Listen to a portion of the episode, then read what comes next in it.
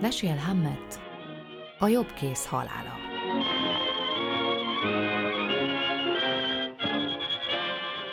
A rendőrkapitány azt mondta, Hakent és Beget állították rá az ügyre.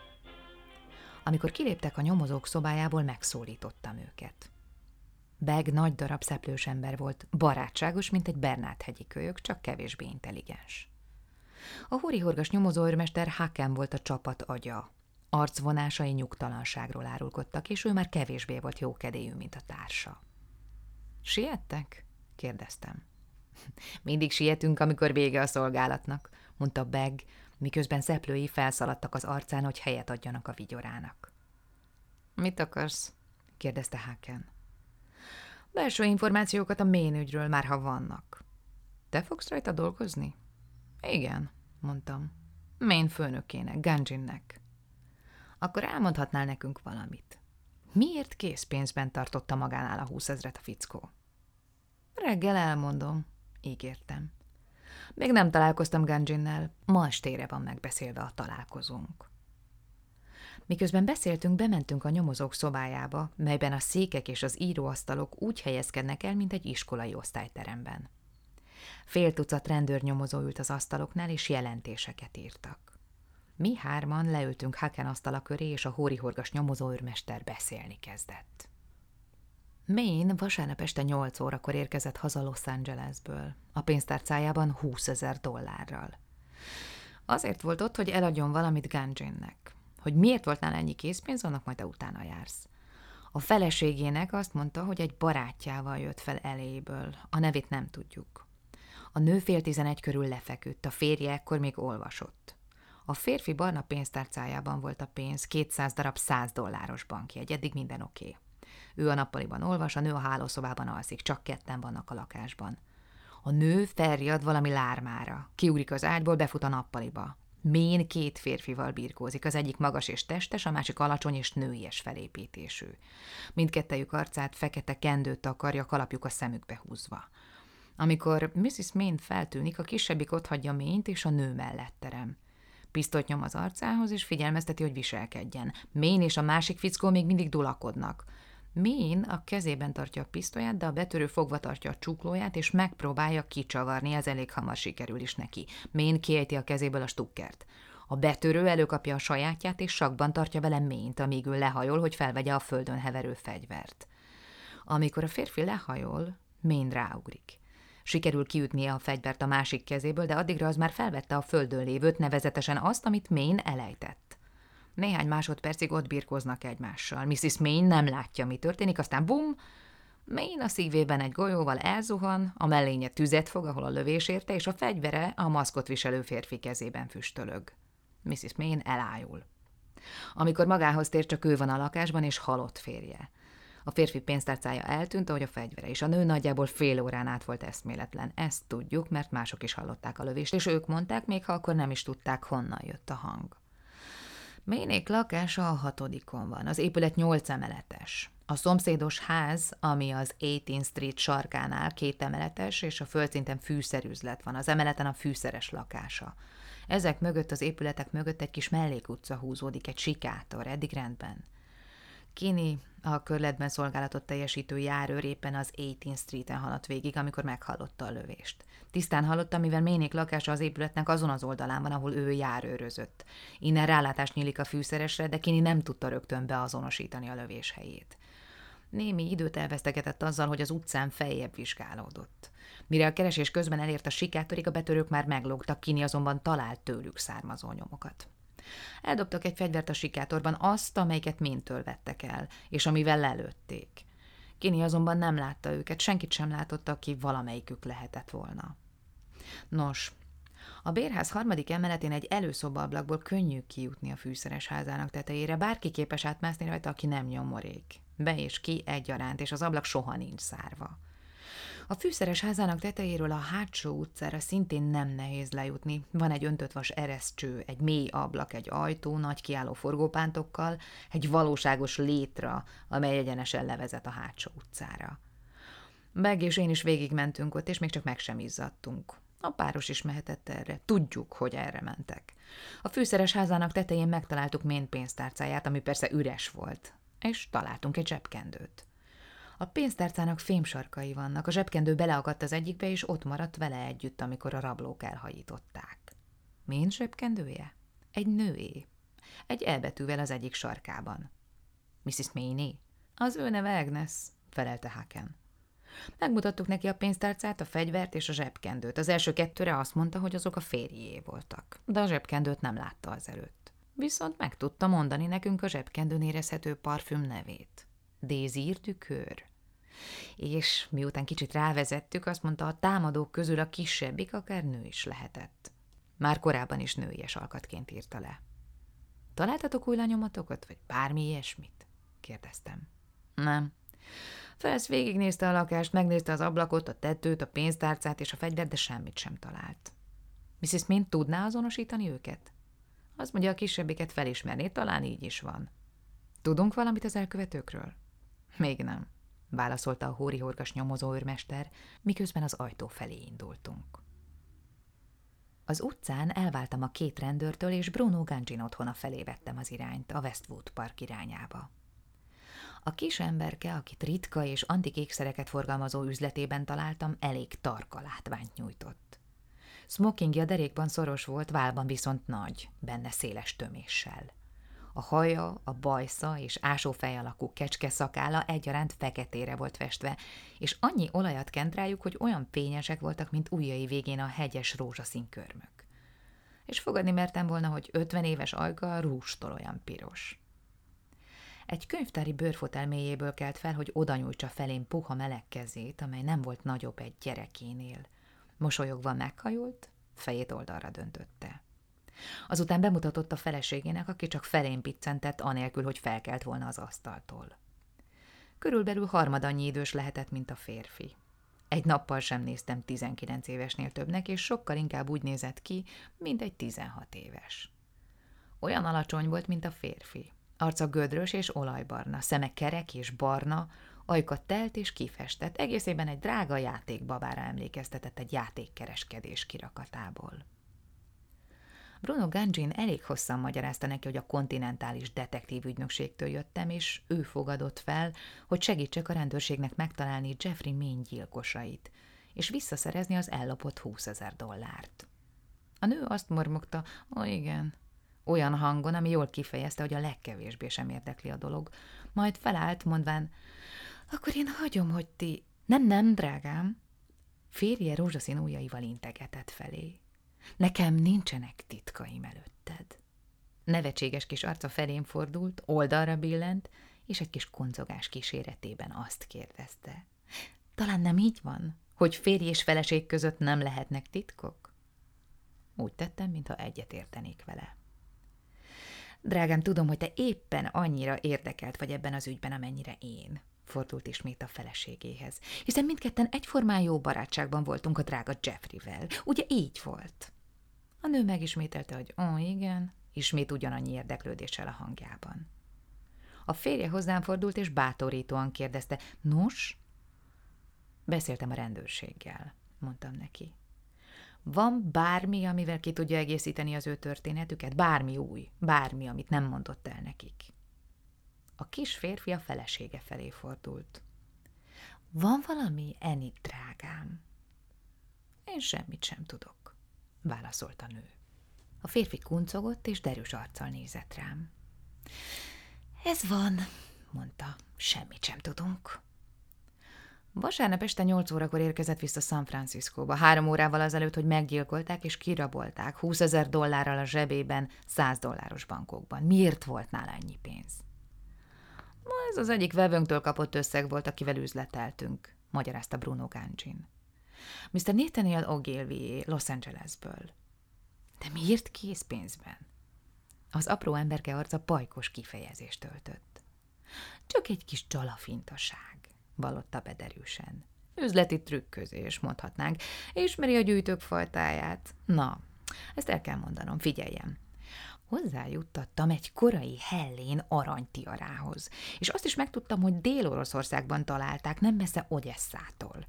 Hogy ezek közül a feltételezések közül igaz-e bármelyik, azt nem tudom, de a tiara valóban gyönyörű darab. Kuncogott.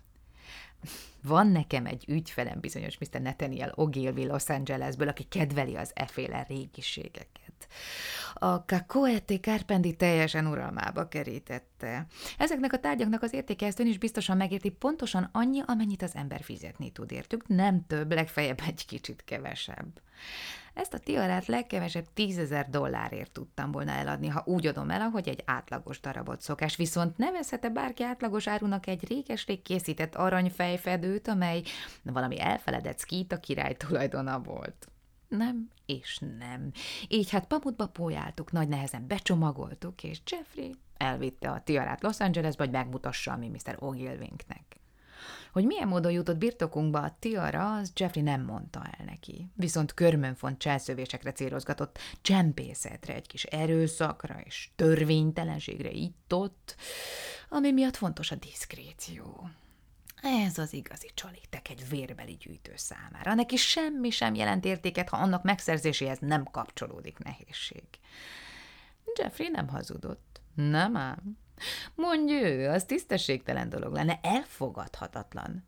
Viszont sokat sejtetően beszélt és visszautasította, ráadásul mennyire határozottan, hogy csekkel fizessen a vevő a tiaráért. Semmi csekk, kedves uram, semmi, amit le tudnak nyomozni, kész pénz. Csalafintaság, láthatja ön is. De kinek ártunk vele? Mr. Ogilvy biztosan meg fogja venni a tiarát, a mi kis megtévesztésünk mindössze megédesíti számára a vásárlást. Így csak még jobban fog örülni, hogy birtokolhatja. Azon kívül kimeri azt mondani, hogy ez a tiara nem eredeti.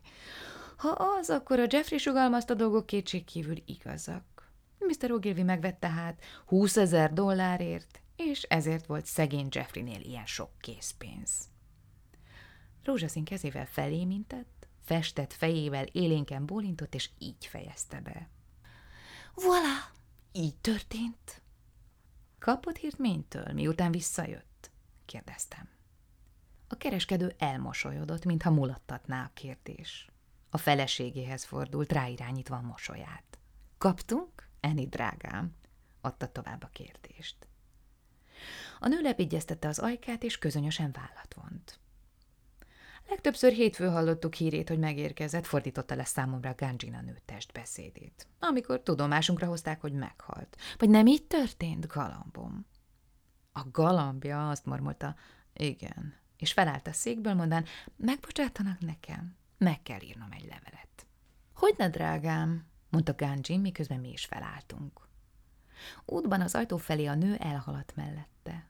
A férfi apró orra megrándult festett bajsza alatt, és úgy forgatta a szemét, hogy az egy karikatúrába is beillett volna. Micsoda elragadó illat, drágaságom! kiáltott fel. Micsoda mennyei aroma költemény, micsoda manna az orcimpáknak. Van valami neves szerelmem?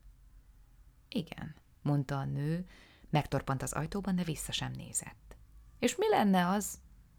Désir kör, válaszolta a nő a válla fölött, miközben elhagyta a szobát. Bruno Ganjin visszanézett rám, és kuncogott. Visszaültem a székbe, és megkérdeztem tőle, mit tud Jeffrey Mainről. Túlzás nélkül mondhatom, mindent, biztosított. Több mint tíz éven át, tizennyolc éves kora óta volt ő a jobb szemem, a jobb kezem. És milyen ember volt? Bruno Ganjin felmutatta nekem mindkét rózsaszín tenyerét. Hogyan lehet bárkiről is megmondani, hogy milyen ember? Ez számomra semmit sem jelentett, úgyhogy csöndben maradtam és vártam. Hallgasson ide, kezdte hamarosan a kisember. Jeffreynek olyan szeme és olyan orra volt ehhez az üzlethez, amilyen nekem van. Saját magamat leszámítva senki emberfiának nem bíztam meg az ítéleteiben ilyen ügyekben annyira, mint Jeffreyében. Nekem elhiheti, tényleg így volt akármit mondok róla, az ezen nem változtathat. Soha egy ajtót be nem zártam, amelyhez ne lett volna Jeffreynek is kulcsa, és megtarthatta volna örökké, ha olyan sokáig él. Viszont mindig van egy de. Ő a magánéletében egy csirkefogó volt, ezt meg kell mondanom. Ivott, kártyázott, nők után futott, szórta a pénzt. Édes Istenem, hogy szórta a pénzt. Ivott, játszott, nőzött és költekezett, kétségkívül nagyon szabados életet élt. A mértékletességet még hírből sem ismerte. Mindennek a pénznek, amit örökölt, és az 50 ezer dollárnak, amit a felesége kapott az esküvőjükre, már nyoma sincs. Még szerencsé, hogy tekintélyes összegre volt biztosítva, különben a felesége itt maradt volna egy fillér nélkül. Igazi Heliogábálus volt az az ember. Miután végeztünk, Bruno Gangin lekísért az ajtóhoz. Jó ét kívántam, és a kavicsos úton lesétáltam a kocsimhoz. Tiszta, sötét éjszaka volt, a holdat nem lehetett látni az égen. A magas sövénysorok fekete falakként tornyosultak Ganjinek kertjének mindkét oldalán.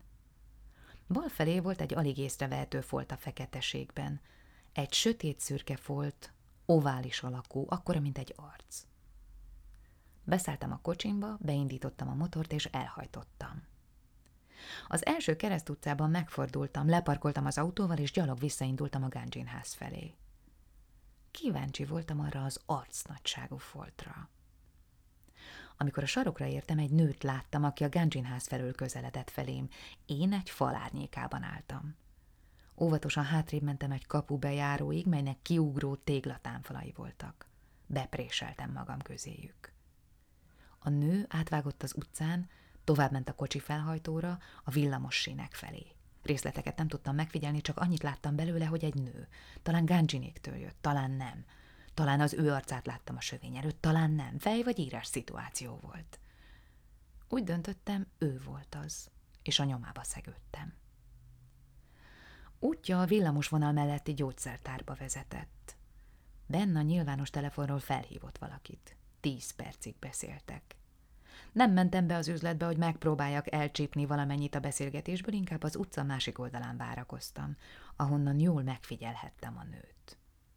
Nagyjából 25 éves lehetett. Átlagos magasságú, meglehetősen testes, fakószürke szeme táskás volt, orra vastag és alsó ajka előre bígyett. Barna haját nem fette kalap. Testét hosszú, kék köpenyt akarta. A gyógyszertárból visszament a Ganjin házba. A hátsó ajtón ment be, valószínűleg az egyik alkalmazott, de nem az a cselédlány, aki korábban ajtót nyitott nekem. Visszasiettem a kocsimhoz, és a városba hajtottam, az irodába. Dolgozik valamint Dick Foley? kérdeztem Fisket, a kontinentális detektív ügynökség éjszakai ügyeletesét. Nem. Hallottad már a történetet a fickóról, akinek megoperálták a nyakát? Fisk a legkisebb bátorítás nélkül is akármikor elmesél egy tucat történetet megállás nélkül. Úgyhogy azt mondtam, igen. Kerítsd elődéket, és mondd meg neki, hogy van számára egy követési melóm, kint a Westwood Parknál, amit most reggel el kellene kezdenie. Megadtam Fisknek, hogy majd továbbadja Dicknek Ganjin címét és a lány leírását, aki a gyógyszertárban telefonált. Aztán meggyőztem róla, hogy hallottam a négerfiú történetét, akit ópiumnak hívtak, ahogy azt is, mit mondott az öregember a feleségének az aranylakodalmukon. Mielőtt még egyet kérdezhetett volna, elszöktem a saját irodámba, ahol megírtam és kódoltam egy táviratot a Los Angeles irodánknak, amelyben megkértem őket, hogy nézzenek utána Maine legutóbbi látogatásának. Másnap reggel Haken és Beck beugrottak hozzám, én pedig elmondtam nekik Ganjin verzióját arról, miért volt a 20 ezer dollár készpénzben. A rendőrnyomozók azt mondták, egy besúgó értesítette őket, hogy Banki Dál, egy helyi gerilla harcos, akinek benne volt a keze néhány repülőgép eltérítési ügyben, nagyjából a mén halála utáni órákban tekintélyes méretű pénzkötegekkel villogott. Még nem tudtuk elkapni, mondta Haken. Egyelőre nem bukantunk a nyomára, de ráálltunk a nőjére. Persze máshova is rejthette a szajrét. Aznap reggel tíz órakor át kellett mennem Oaklandbe, hogy tanúskodjak egy pár szélhámos ellen, akik egy nem létező gumigyár részvényeit adták el. Amikor visszaérkeztem az ügynökségre, este hatkor egy Los Angelesből érkezett távirat várt az asztalomon. Jeffrey Mean, derült ki a táviratból, szombat délután befejezte az üzletelést Ogilvivel, azonnal kijelentkezett a szállodájából, és az éjszakai járattal még aznap elhagyta a várost, így vasárnap kora reggel meg kellett érkezni a San Franciscóba. A 100 dolláros bankjegyek, amelyekkel Ogilvy fizetett a tiaráért, újak voltak egymást követő számozással, és Ogilvy bankja megadta a Los Angeles-i nyomozóknak a számokat. Mielőtt végeztem volna aznapra, felhívtam Hackent, megadtam neki ezeket a számokat, és beszámoltam a távirat többi részéről is. Még nem találtuk meg Dált, mondta ő. Dick Foley jelentése másnap reggel érkezett meg. A lány előző este 21.15-kor elhagyta a Ganjin házat. Elment a Miramar Avenue és a Southwood Drive sarkára, ahol egy férfi várt rá egy nyitott bujikban. Dick megadta a személy leírását, nagyjából 30 éves, körülbelül 180 centi magas, karcsú, körülbelül 65 kiló, átlagos megjelenésű, haja és szeme barna, arca hosszú és sovány, csúcsos állal, barna kalapot, barna öltönyt és cipőt, valamint szürke felöltőt viselt. A lány beszállt vele a kocsiba, és kiautóztak a parthoz. Egy kis ideig a Great Highway-en haladtak, aztán visszamentek a Miramar és a Southwood sarkára, ahol a lány kiszállt. Úgy tűnt, visszamegy a házhoz. Így hát Dick hagyta elmenni, és követte a férfit a buikban. Le a Futurity apartman házhoz a Mason Street-en. A férfi nagyjából fél órát töltött oda bent. Aztán egy másik férfi és két nő társaságában jött ki a házból. A másik férfi körülbelül ugyanolyan magas volt, mint az első. Nagyjából 170 centi magas, olyan 80 kiló, haja és szeme barna, bőre sötétebb, széles és lapos ábrázatának arccsontja erőteljes volt, és kék öltöny, szürke kalapot, barna felöltőt, fekete cipőt és körte alakú, gyöngyből készült nyakkendőt viselt. Az egyik nő olyan 22 évesnek nézett ki, alacsony, karcsú és szőke volt. A másik valószínűleg három-négy évvel idősebb lehetett nála, vöröshajú, középmagas, átlagos testalkatú és turcsiorrú. A négyes férfi beszállt az autóba, és elmentek az Algerian Caféba, ahonnan csak valamivel hajnali egy után jöttek ki. Visszamentek a Futurity apartman házba. Fél háromkor a két férfi elhagyta az épületet. A bujikot elvitték egy Post Street-i garázsba, majd gyalog elmentek a Mars Hotelbe. Amikor befejeztem a jelentés olvasását, behívtam Mickey Linehant a nyomozók szobájába, és odaadtam neki a jelentést egy utasítás kíséretében. Tudd meg, kik ezek a fickók. Miki kiment. Megcsörrent a telefonom. Bruno Ganjin szólt bele. Jó reggelt! Van esetleg valami, amit elmondana ma nekem? Talán, mondtam. A belvárosban van? Igen, az üzletemben négyig itt leszek. Rendben. Délután benézek. thank you